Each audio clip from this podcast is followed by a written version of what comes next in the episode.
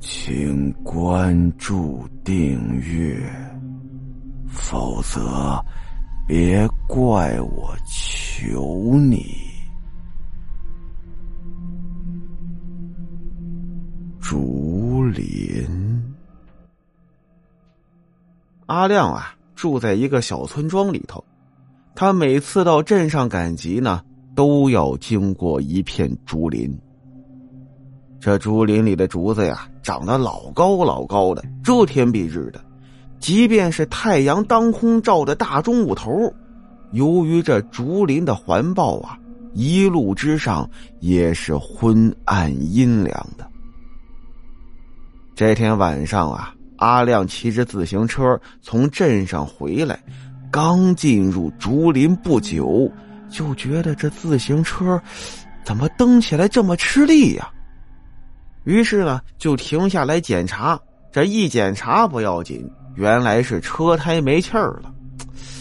哎呀，这前不着村后不着店的，到哪儿补个胎呀？阿亮有点犯愁，看见路边有一块石头，就走过去坐下来休息一会儿，想想办法。刚才呀，蹬自行车实在也挺累的了，身上都出汗了。竹林里头。凉风阵阵的吹着，这小风一吹啊，还挺凉快。阿亮索性闭目养神一会儿，突然就听到旁边有人说话，于是赶紧睁开眼睛，发现石头的另一边，不知道什么时候坐了一个老头，一身漆黑的衣服搭在他那干枯的皮肉上。老头说道：“年轻人，我家就在那竹林的尽头那边，我走不动了。你有车子啊？带我一程吧。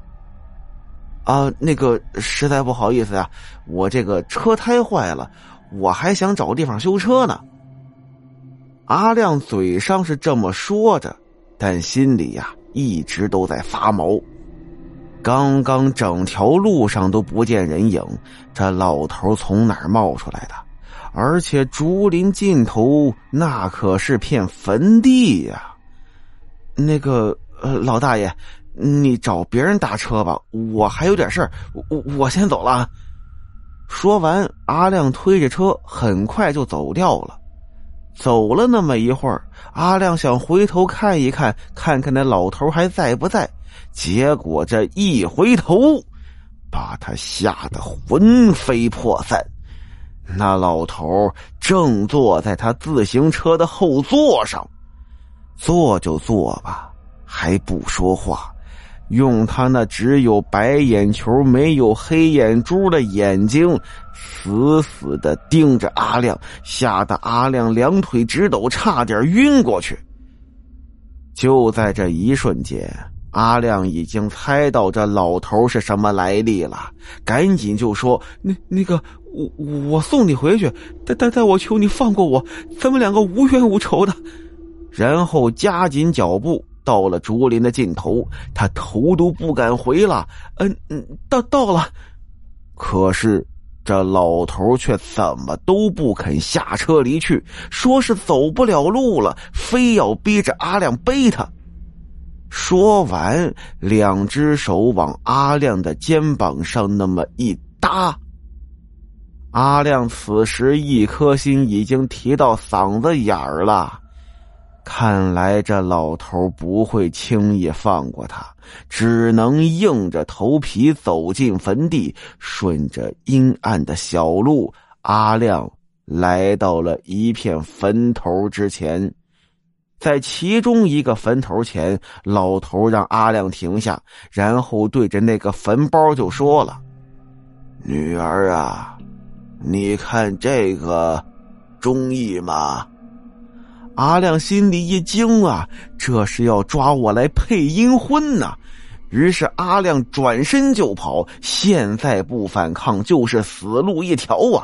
可是跑来跑去，他只是在这坟圈子里兜圈子，眼看有两个人形的东西离他越来越近，越来越近，张牙舞爪的向他扑过来。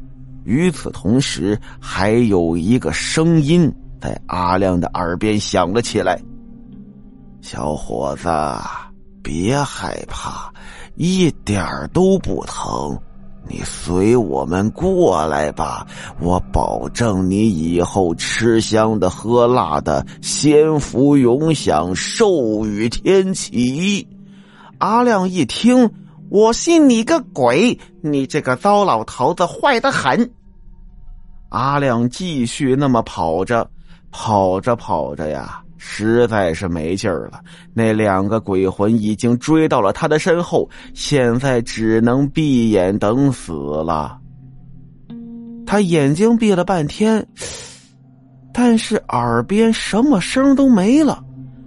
停了一会儿啊，慢慢睁开眼睛，看到一个老太太站在距离他不到十米远的地方，手里头。拿着一张符，脸上是泪水纵横。是这个老太太救了阿亮一命。原来那两个鬼呀，是老人的老伴儿和女儿。女儿生前呐，让负心汉给抛弃了，没多久就疯了，然后出了意外死了。老头也是抑郁成疾，不久之后也死了。可是这两个人生前怨气极重，两个鬼魂久久不能安息，经常出来伤人。老头呢，经常会带些陌生的男人回去，让他女儿挑选。我不能再让他们害人了，我找了道士，请了这张符来收他们，带他们回去，让法师啊好好的超度超度他们。说完，老太太步履蹒跚的离开了。好了，今天的故事到这儿，咱们下集再见。